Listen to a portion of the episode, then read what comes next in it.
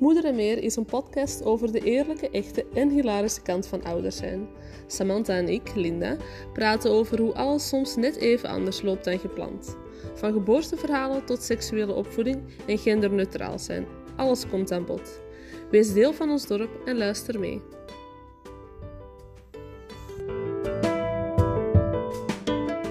Welkom bij Moeder en Meer, aflevering 17. En vandaag gaan we spreken over waar we spijt van hebben en wat we anders zouden willen of hadden willen doen.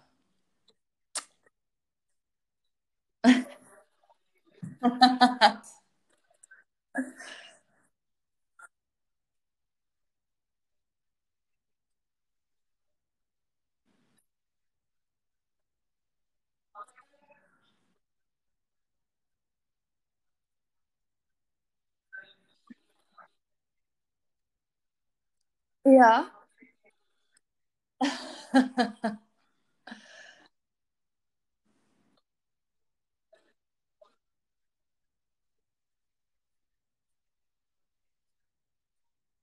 Ja, het was geen klein ding. Het eerste dat in mij opkomt als je zegt parenting fail, dan is dat echt ehm, een accomplice zijn in ehm Timo zijn gebroken been.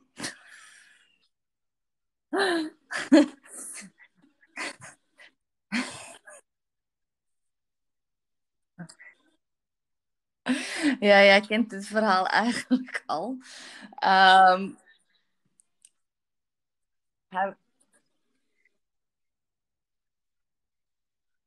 ja, dat was echt ja, een ondoordachte. Ik ga mee met de flow.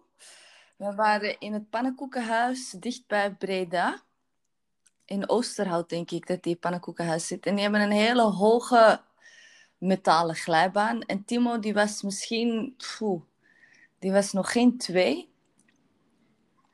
En hij wou absoluut van die glijbaan af, samen met mij. Dus ik dacht, oh, dat kan geen kwaad. Ik zet hem op mijn schoot. En we zullen er samen afgaan. En hij had vrij plakkerige schoenen aan. Zo van die goede stapschoentjes met rubberen zooltjes. En terwijl dat we naar beneden gingen... En dit klinkt echt afschuwelijk, maar... so trigger warning. Ehm, zijn schoentje bleef hangen aan die glijbaan en zijn beentje die, die, die rolde zo'n beetje onder mij, want ja, wij bleven gewoon doorglijden. Hè? En nadien, ja, hij huilde heel hard toen ik hem wou neerzetten, want ervoor niet eens, glijbaan afgaande hoorde ik niks. En toen ik hem wou neerzetten, probe- probeerde hij op die been te staan en hij wou niet. En toen begon hij te huilen, heel even, en dan is hem weer gestopt. En ik probeerde hem weer neer te zetten en hij wou gewoon dat beentje niet op de grond zitten. Dus ik dacht, oh shit. En we zijn... Nee, nee, nee, nee, nee, nee, nee, absoluut niet. Er was niks te zien van buitenaf. Dus ik dacht, die doet dat niet zomaar. Ehm, dus ik ben meteen teruggereden naar het ziekenhuis. Ehm, Kenneth die is van zijn kantoor gekomen, die is naar het ziekenhuis gekomen en die is achteraf bij Timo gebleven. Dan ben ik naar, naar huis gegaan. Ehm, het was gelukkig een nette breuk. En, het,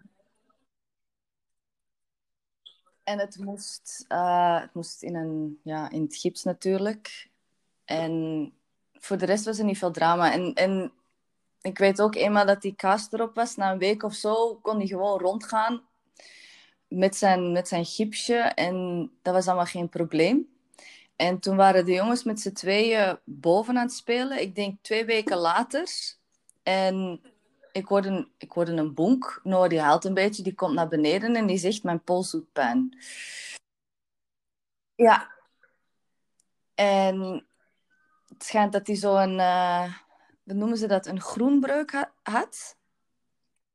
Ja, dat is omdat hun, hun botten die zijn nog zo flexibel op een... Allee, dat is net zoals een jonge tak. Ehm, dus die had een, een kleine krak in zijn pols van te klimmen en te vallen en op zijn pols te landen. Dus had ik ineens twee kinderen in het gips. Eén eh, waarvan dat mijn schuld was. Allee, mijn schuld... ik hoop dat er andere ouders zijn die zo'n beetje kunnen meeleven in dit verhaal. Ehm, ja, zo van die ondoordachte beslissingen, gewoon omdat je ook niet weet op voorhand dat zo'n dingen kunnen gebeuren, zal ik het zo zeggen. En ehm, ik ben... Hm? Ja, ik ben toen zo geïrriteerd geweest op Kenneth, omdat hij van die dingen doet met de kinderen die ik dacht heel gevaarlijk waren. Maar er gebeurde nooit iets bij hem. En ik doe zo eens één ding, één keer iets. Wat je andere ouders ook ziet doen. En dan gaat gewoon mis. En dan was echt zo van, oh nee. En dan ja, twee kinderen in het gips. één dat niet mijn schuld was. En had echt zoiets van, nee, deze is echt, echt erg. Ja. Oh.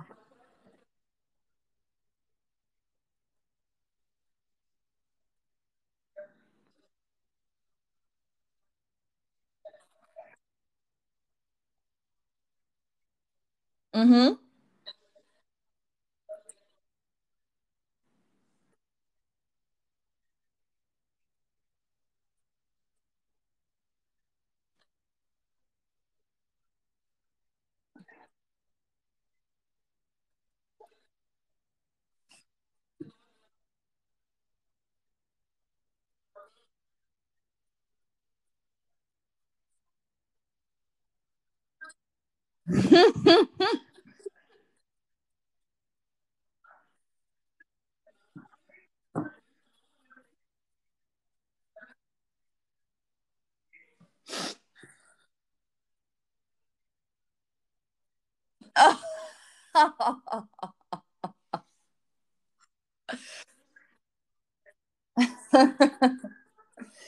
Ja, maar ik denk binnen, binnen, binnen de paar maanden, want er was nog een tweede dinges. En ik denk dat het er gewoon ook over gaat hoe ver dat ik zat op dat moment. Hè? Mentaal, emotioneel, weet ik veel wat. Want dat was nog een periode dat... Ja, Kenneth die werkte in Antwerpen op kantoor. Wij woonden in Lier. En hij vertrok om zeven uur s morgens. En hij kwam pas thuis tegen zeven uur, half acht s'avonds. En dat is eigenlijk wanneer dat die kinderen al in bed lagen. Dus ik was heel de dag alleen met die kinderen.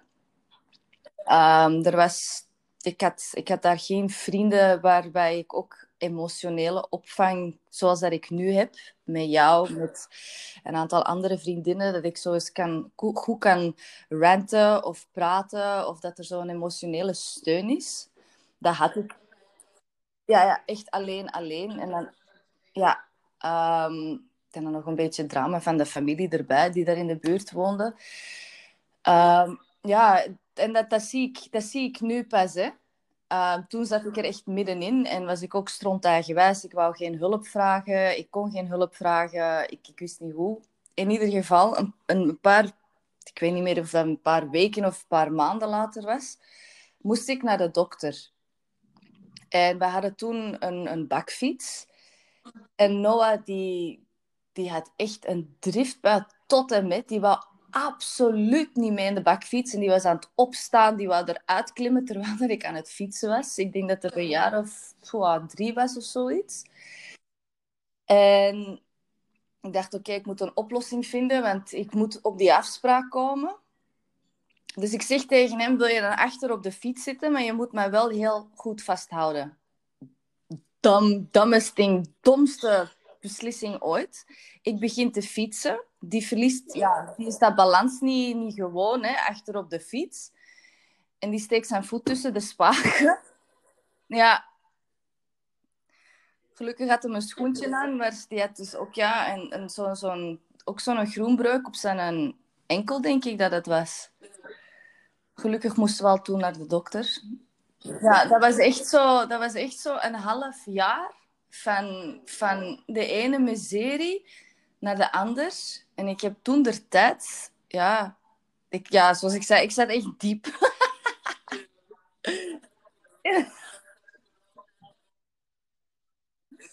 Ja, ja, absoluut. Ik voelde mij zo, zo, zo ja, afschuwelijk. Hè? Dan denk ik van, goh, ben ik de enige waar dat van overkomt? En hoe komt dat? En dan, ik, ik was echt, ik had zoiets van, I'm not touching my kids ever again, Kenneth. Jij mag alles doen met die kinderen. ik breek ze toch alleen maar.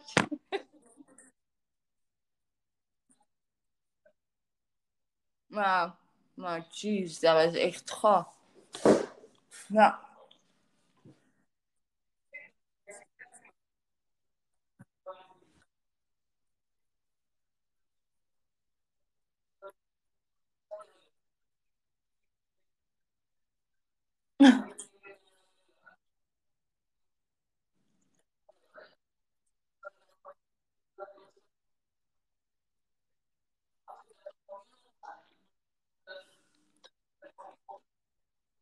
Mhm.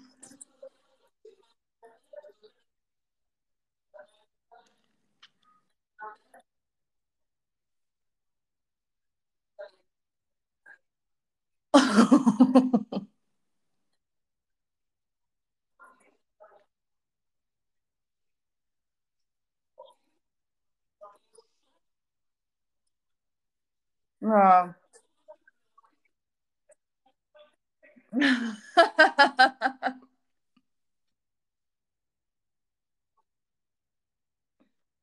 oh, wauw, ja.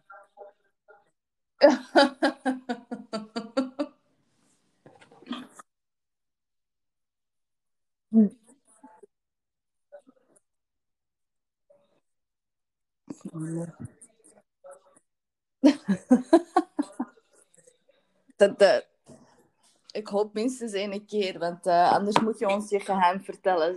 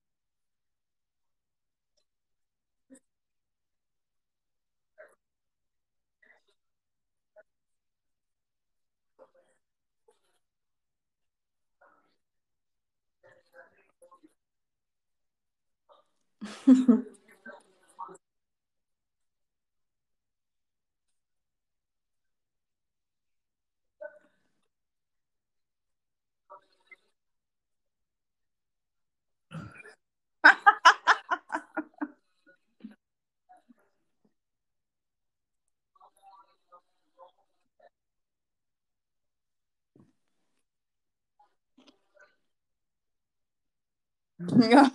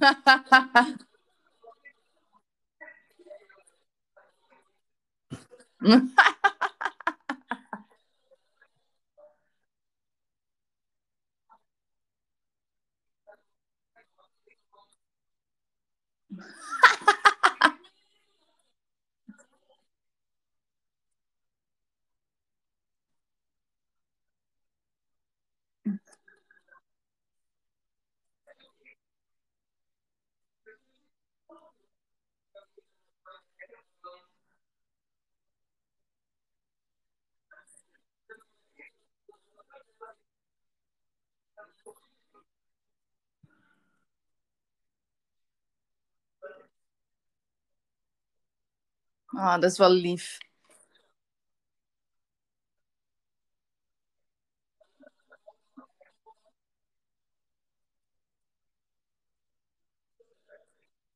Ja.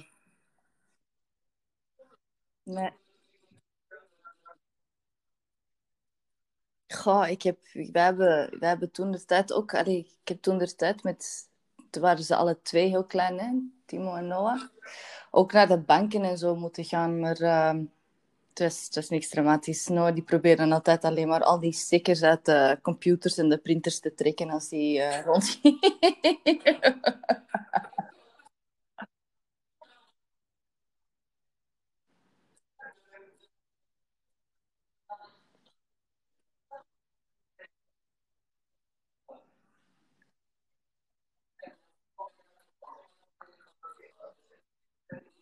Ja.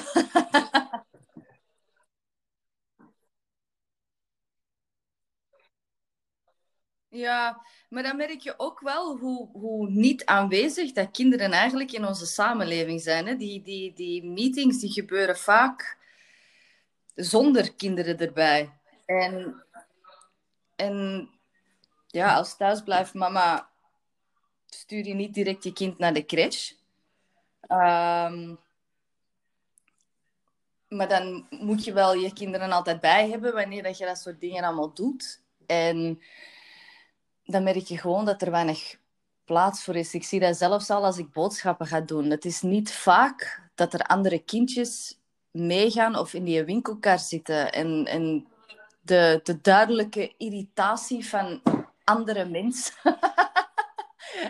dat je je kinderen weer al eens meebracht naar de winkel. Want die van mij, die, ja, die zijn dan in de kerken bezig. En, en die blijven wel bij mij en zo, maar die zijn nogal luid of die beginnen te lachen of, of te spelen. En dan denk je ook van, goh, het zou toch leuk zijn, moest dat normaal zijn om je kinderen bij te hebben.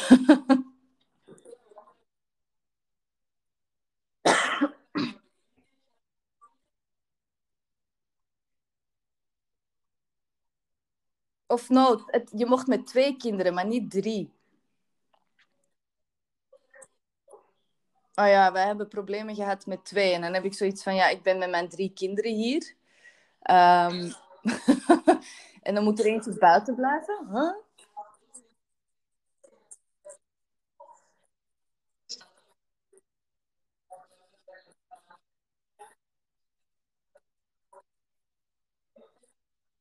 Eeny, meeny, miny, mo.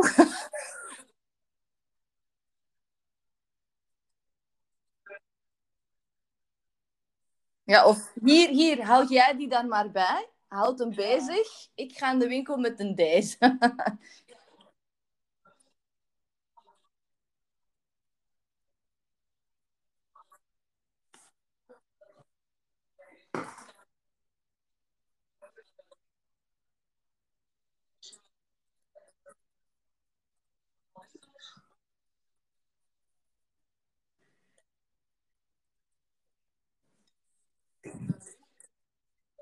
Ja, maar het is ook gewoon belachelijk om ervan uit te gaan dat iedereen daar, daar, uh, daar mensen voor heeft klaarstaan. Hè?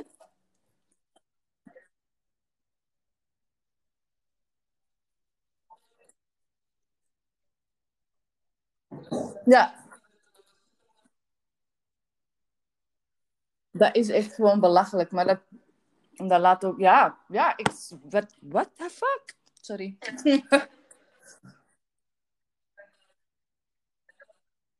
No.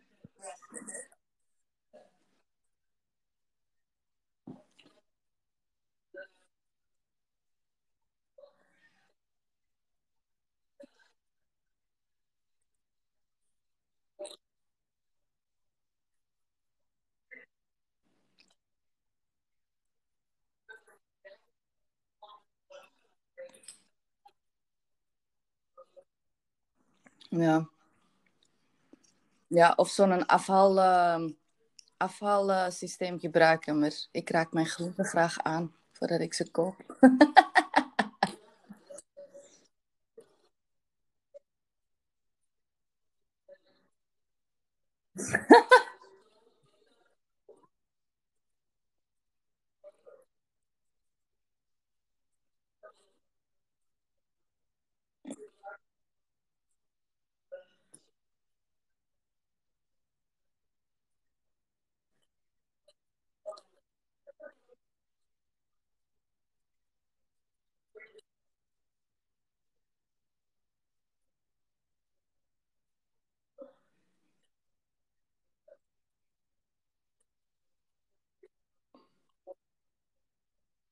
Ja, ik, ik plan ook niet zo heel ver vooruit, maar ik vind het ook heel...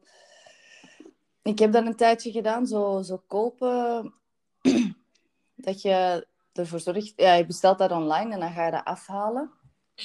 Maar ik, weet niet, ik vind dat helemaal niet... En dan moet ik inderdaad gaan nadenken van wat ga ik heel de week eten? Waar heb ik nodig? Um, en wat er uiteindelijk...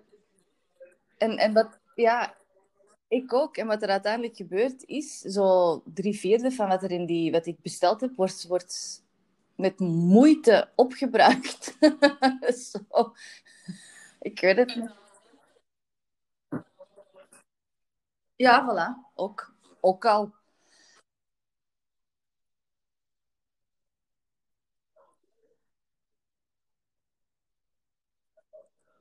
Ik denk ook dat, dat, dat drie kinderen ervoor zorgt dat je dat soort dingen een beetje loslaat. Hè? Je, je, je wordt geforceerd om een beetje meer... Of misschien denk ik dat gewoon en zijn wij dat gewoon.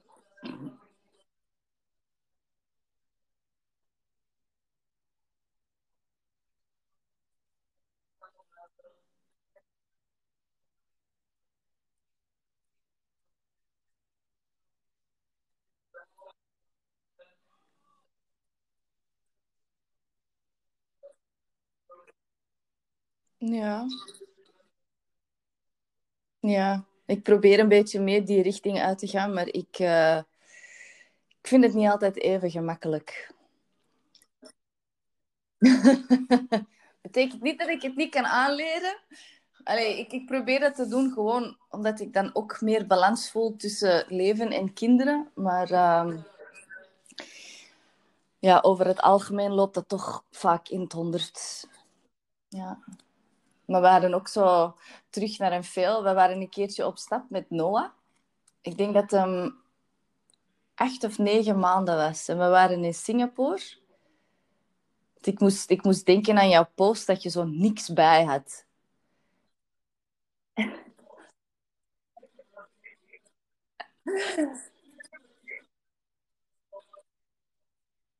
Ja, inderdaad. Ik heb er vorige week of twee weken geleden heb ik ooit een pamper in mijn rugzak gestoken. Misschien zit het er nog.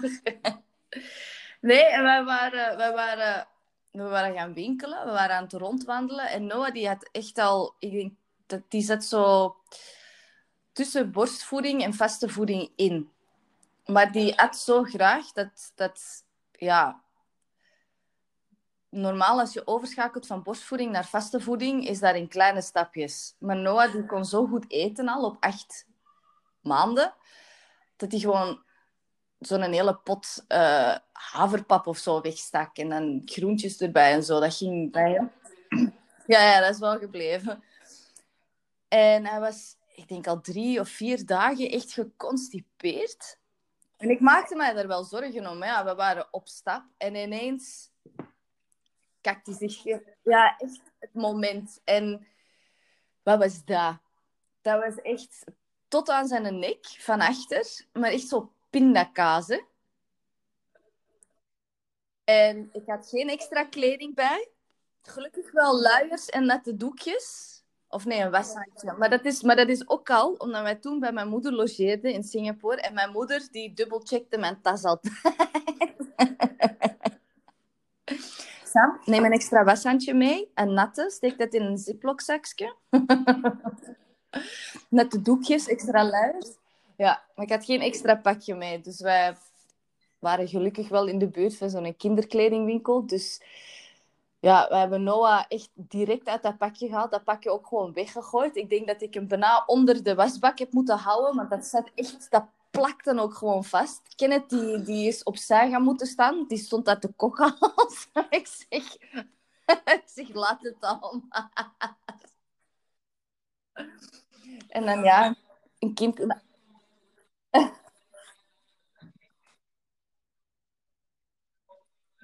Ja, voilà.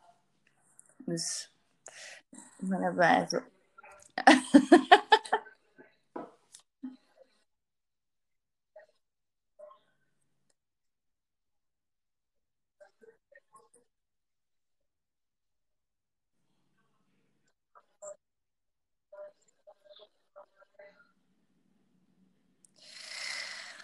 Nee. Ik denk dat alles dat er gebeurd is, mij heeft gemaakt tot wie dat ik vandaag ben. Elke struikelblok. Um, ik heb ook een periode echt afgezien. Dus voor de mama's die meeluisteren, die een Mirena-spiraal hebben laten zitten aan hun kindjes. Nee, echt serieus. Dit is voor mij, dat is zo bijna een crusade aan het worden. Ehm, ja, ja. Dat is, dat is dat hormoonspiraaltje. Ik heb daarna even laten steken en ik heb echt... Pan, dat, paniek is niet het woord. Anxiety, het, ja, misschien wel paniek. Nee, het is net... Paniekaanvallen was dat niet, maar echt zo anxiety. Zo... Ehm, ik was lichtelijk depressief, maar ik had echt ook bijna van die... Ja, door al dat, bijna ook de hele grote woedeaanvallen. Um, en die kinderen waren toen heel erg klein en ik kon alles plaatsen. Maar die maanden dat ik die spiraal had, zeker de tweede, de derde maand, want ik heb na de vierde maand heb ik hem laten verwijderen, ook omdat mijn haar uitviel. Um, heb ik echt, ik, ik had geen geduld, maar echt niks. Hè. En, en op een gegeven moment was ik een keer zo boos geworden voor niks. Kennedy was keihard geschrokken. En ik wou achter mijn, mijn driejarig kind aanstormen. En Kenneth die is voor mij komen staan. En ik heb eigenlijk al mijn, mijn woede op zijn borstkast uitgeklopt. Nu, ik ben geen abusive vrouw. Maar die hield me daarna vast. Want ik ben dan natuurlijk ingestort, huilend. En die zegt tegen mij, hij zegt, ik ben blij dat je dat op mij hebt gedaan. En ik ben voor je komen staan voor die reden. Hij zegt, want dit is niet oké. Wat is er aan de hand? En het is pas omdat een vriendin van mij... Um, ook die symptomen had, maar dat wel linkte aan die spiraal, dat ze dat tegen mij zei. Um,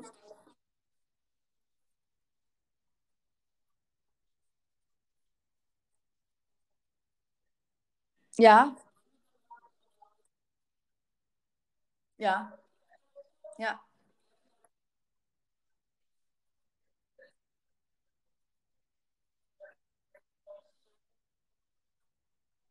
ja.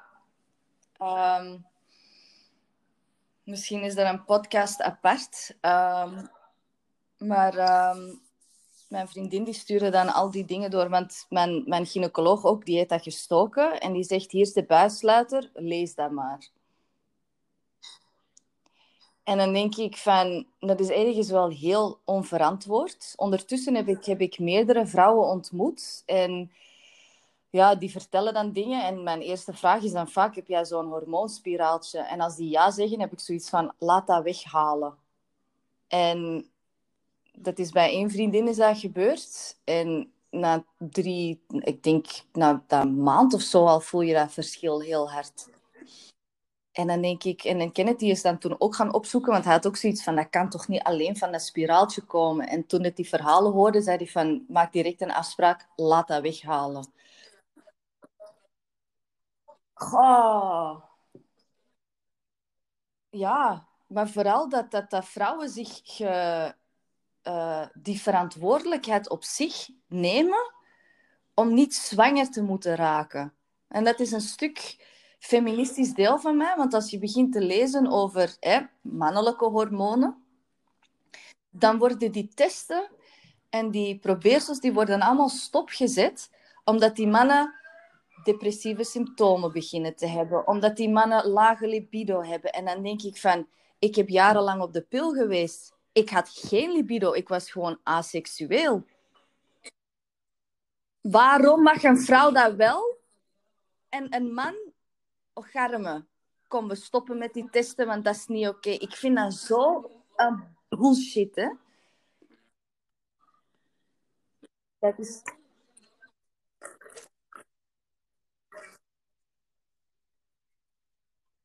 Ervaring eerder.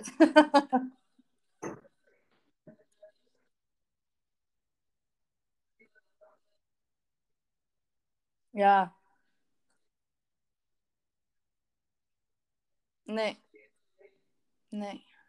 Um, dus ja, dat was, dat was een van de dingen waarvan ik had van, goh, wist ik maar beter. Maar er zijn heel veel dingen. Als ik echt terugkijk over de laatste tien jaar, dan denk ik soms, ik wou dat ik toen de moeder was die ik nu ben.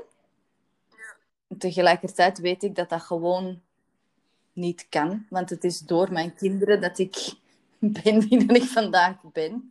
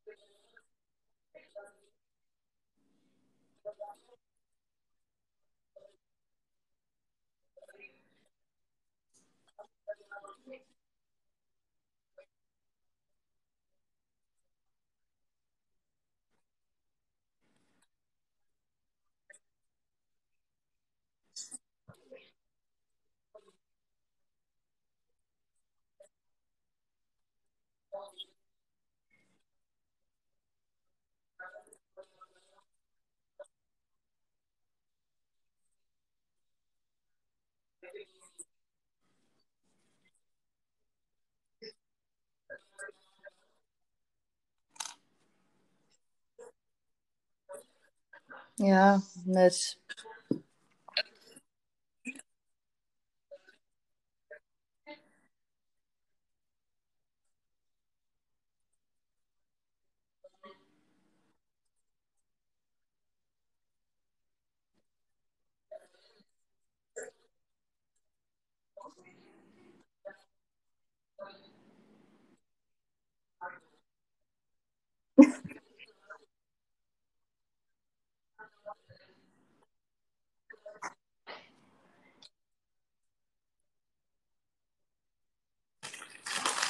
Ja, dat, dat uithalen, dat maakt veel... eh, dat maakt veel eh,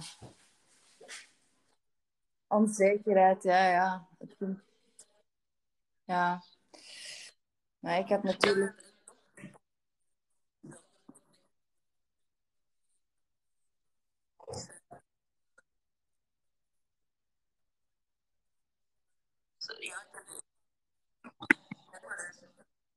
Ja. Ja, maar je mag niet vergeten, zoals je zei, je was, je was jong en je was waarschijnlijk ook niet in een omgeving die, die bewust ouderschap eh, ondersteunde. Want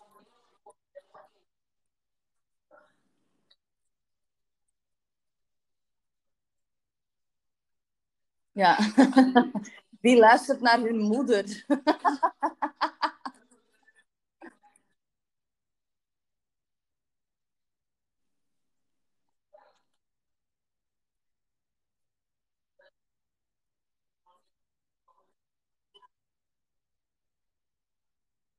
Jij bent alternatief. Ja, en ja, dat, dat, dat lange, lange borstvoeden, dat, eh, dat is iets dat ik nu, zeker als ik jou bezig zie, heb ik daar ook een klein beetje spijt van dat ik dat niet langer heb geprobeerd. Ehm, maar het feit dat ik drie kinderen kort op elkaar had, ik woonde weg van mijn ouders. ehm, ook er was absoluut geen begrip of ondersteuning voor het feit dat ik zo lang bleef borstvoeden. Want voor hun was voorbij zes maanden al lang. En, Noah die... en ik kreeg vooral het commentaar: ja, dat is wel een luxe dat je dat zo kan doen. Ze? En ik werd al bekeken als heel alternatief. Dus dat was voor mij ook zo'n const- constante strijd. Want ik, ik had wel mensen in mijn omgeving, maar ik voelde me echt absoluut niet gesteund. Dus er was heel veel, heel veel dingen bij mij kwamen dus van, van... Ik ga je laten zien dat ik het allemaal wel kan.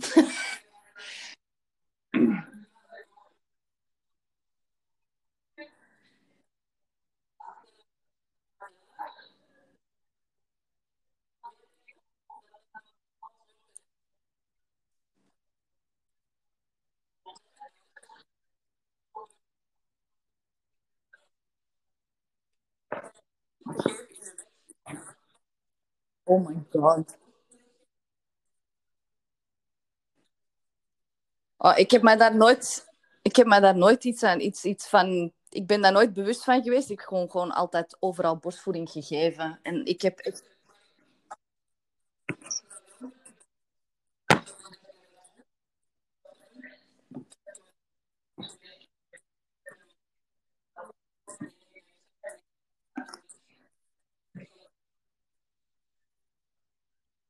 maar dat is belachelijk dat dat zelfs in de wet geschreven moet worden. Wat voor een, ja.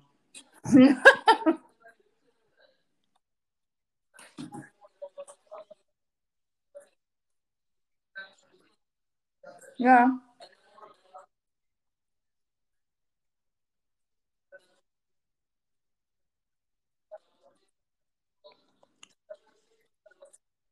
Ik denk zelfs dat er een periode is geweest dat ze flessenvoeding hebben proberen verkopen als beter dan borstvoeding.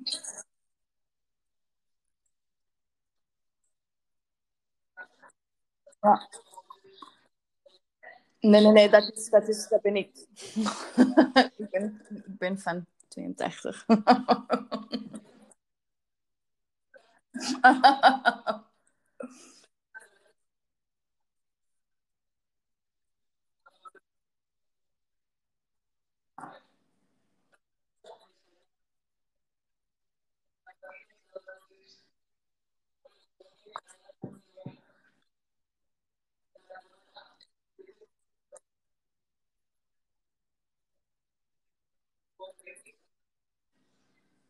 Ja, ik denk, mijn moeder, mijn moeder die heeft in de tijd ook mogen kiezen.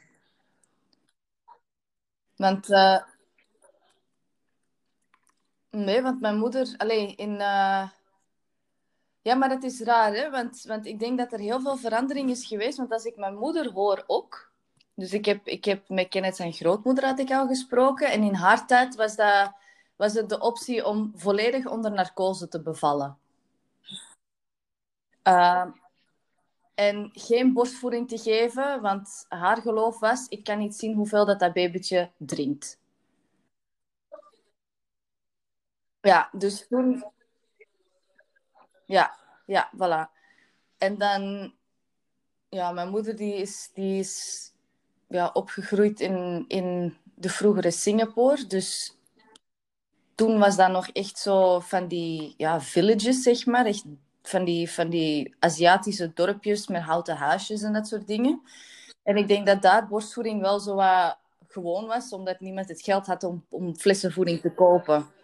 Dan was dat nog vrij, hoe zeg je dat? Ja, nu wordt dat gezien als primitief, maar er is niks hoger dan dat volgens mij. Um, en dan bij mijn moeder um, was dat terug in toen zij beviel in Nederland, was er terug een heel harde beweging om natuurlijk te bevallen. Terwijl dat dat... Ja, maar ik denk dat dat... Ja, ja, ja, absoluut. Thuis bevallen of polyklinisch bevallen en zo. Maar voor mijn moeder paste dat op dat moment niet, want zij was echt... Mijn moeder is niet... Dat is geen grote vrouw en ze had wel hele grote baby's.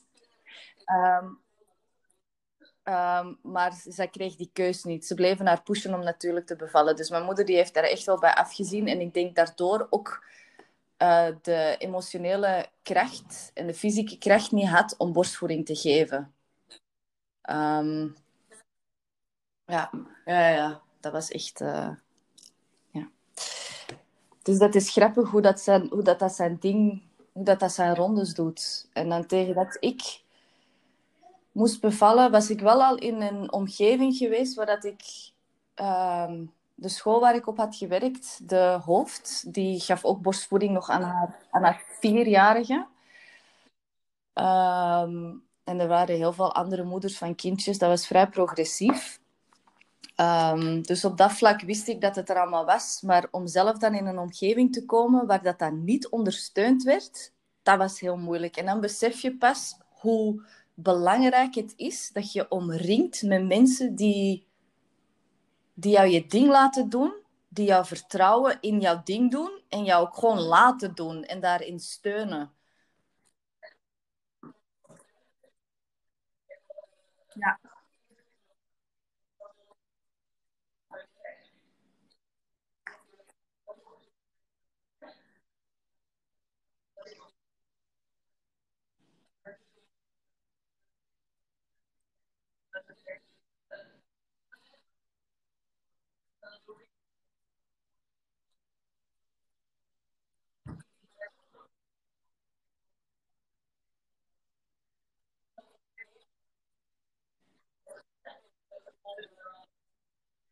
Sterker. Ja.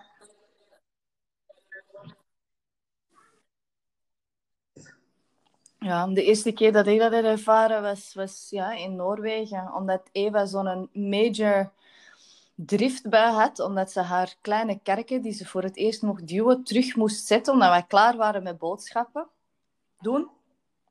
En ja, op dat moment die fluit echt. Hè. Die, die was zo hoog aan het gillen. Die was aan het fluiten. En dat was zo'n schoon shoppingcenter met allemaal van die mooie, dure Scandinavische woondesign dingen. En er kwam iemand van het winkeltje erover, die was, iets, die was, die was kwaad, die was iets tegen mij aan het zeggen in, in het Noors. En ik, ik had echt zo'n moment van, ik moet hier buiten, as soon as possible. Dus ik heb die al stuiterend opgepakt en zo in de buggy geworsteld, mijn boodschappen. En de mensen rondom, die waren al zo de deur aan het openhouden voor mij, want die kon zien dat ik echt zo naar buiten aan het haasten was.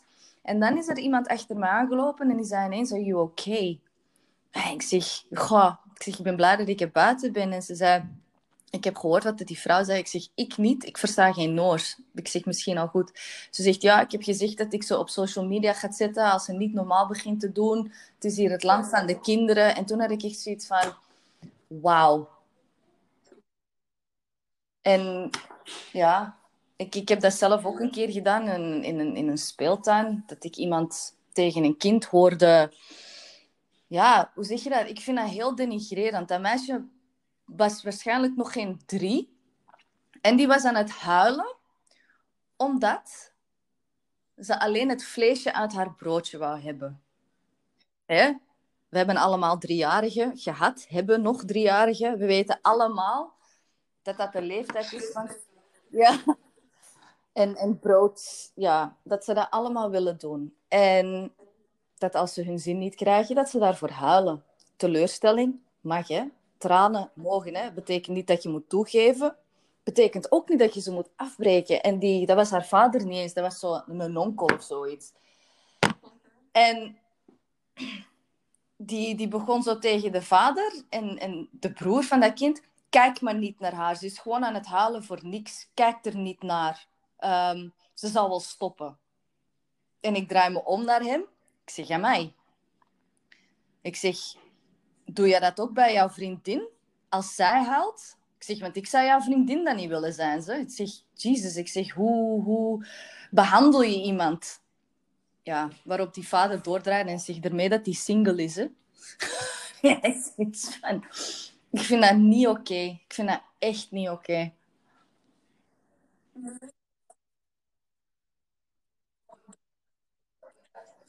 dat betekent nog altijd niet dat je zo'n klein kind zo slecht mag doen voelen en isoleren.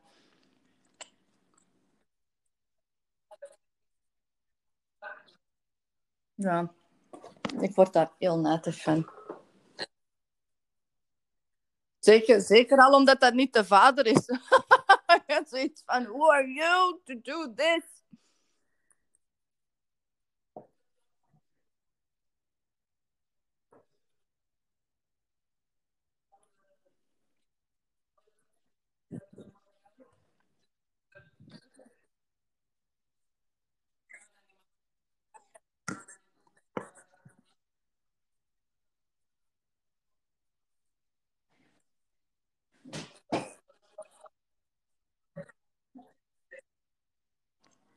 Ja.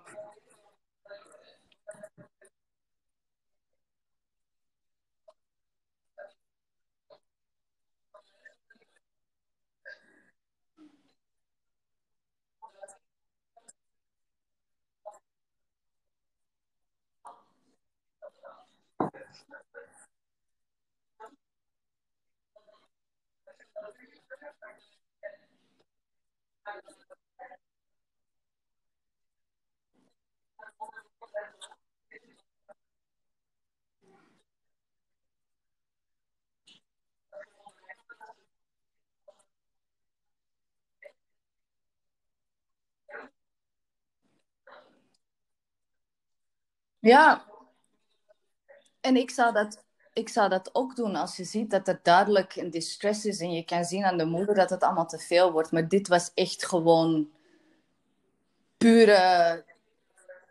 Maar hij was de parent niet, dat was gewoon een onkel. Die vader die zat erover en dat is gewoon een attitude van kinderen horen niet te halen. En dat is heel anders dan een moeder die dadelijk met haar handen overvol uh, zo echt op het randje zit. Dan, dan, zou ik, ja, dan heb ik natuurlijk alle compassie. Ik heb daar zelf ook gezeten. Zo aan het begin van een kassa snotterende kinderen, alle twee aan het huilen. En ik moet afrekenen. En ik sta daar in mijn... Ja, hetgeen dat ik bijeen kon rafelen om aan te doen. Die zat op zee en ik had zo ja, net, net geen pyjama, mijn haar alle kanten op. En dan echt zo van, goh, dat ziet er wel heel marginaal uit.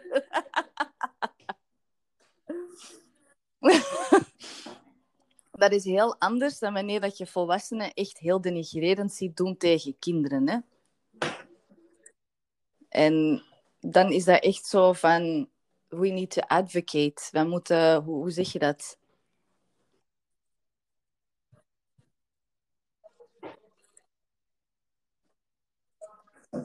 Maar, maar dat is niet altijd, hè. Ja.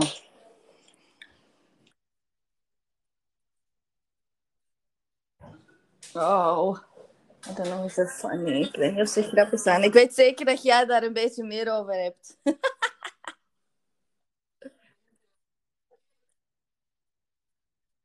Oh my god, als je daarover begint, ik ook. Ik moet altijd een plastic zakje bij hebben. Precies alsof ik hondjes mee op stap, op stap ben met honden in plaats van kinderen.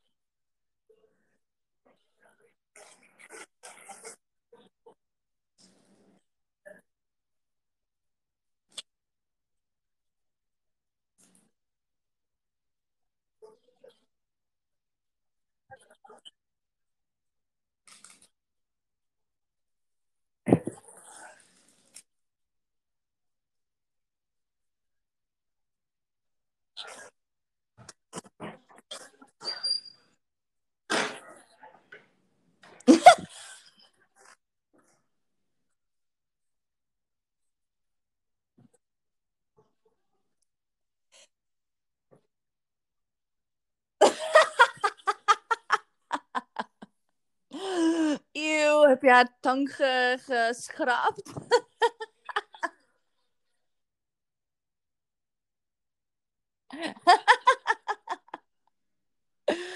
ja, ik, ik heb zo eens bijna een keutel opgegeten. Mijn kinderen die laten zo eten overal vallen en ik had zo ja, ik maakte wel eens blissballs of, of chocoladegranola of zoiets. En ik was zo de vloer aan het opruimen. En um, ja, ik, ik, ik, ik eet dan ook gewoon soms van de grond af. As you do as a mom, weet je wel. Terwijl dat je aan het schoonmaken bent, denk je, oh, ik heb eigenlijk wel honger. Ik steek dat in mijn mond. En ik pakte iets vast en dat leek zo'n beetje op zo die blissballs, weet je wel. Die dadelballetjes. En ik bracht dat zo dichtbij en ik dacht...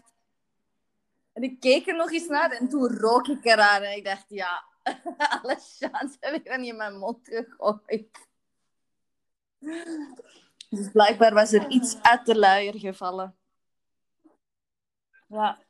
En dan was ik ergens anders ook op een mat aan het kijken en ik dacht, oh, koperen muntjes. Maar dat waren blijkbaar allemaal geplette keuteltjes die er ook uit waren gevallen. ik dacht, ja, we hebben prijs. Lekker. Ja, absoluut.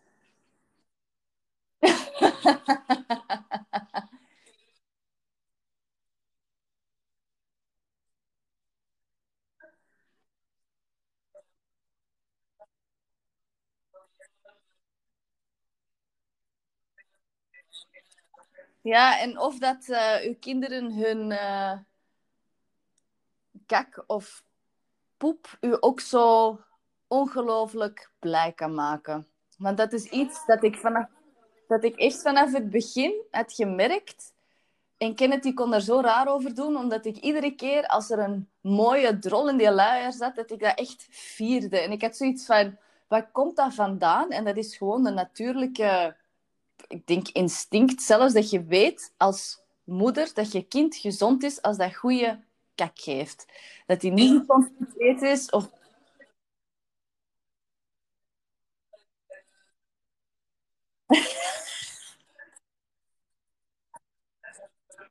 Absoluut, maar ook dat dat zo een mooi gevoel geeft wanneer dat, dat een schoon keksken is.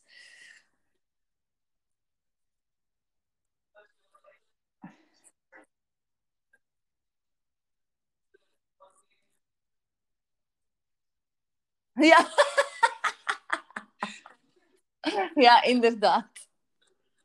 En zie hoe mooi. Foto, foto, foto. ja. Heel erg benieuwd met jullie fails.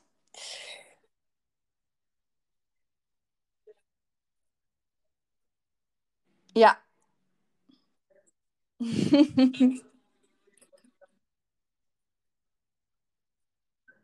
of toelasje. Tot volgende week. Doei.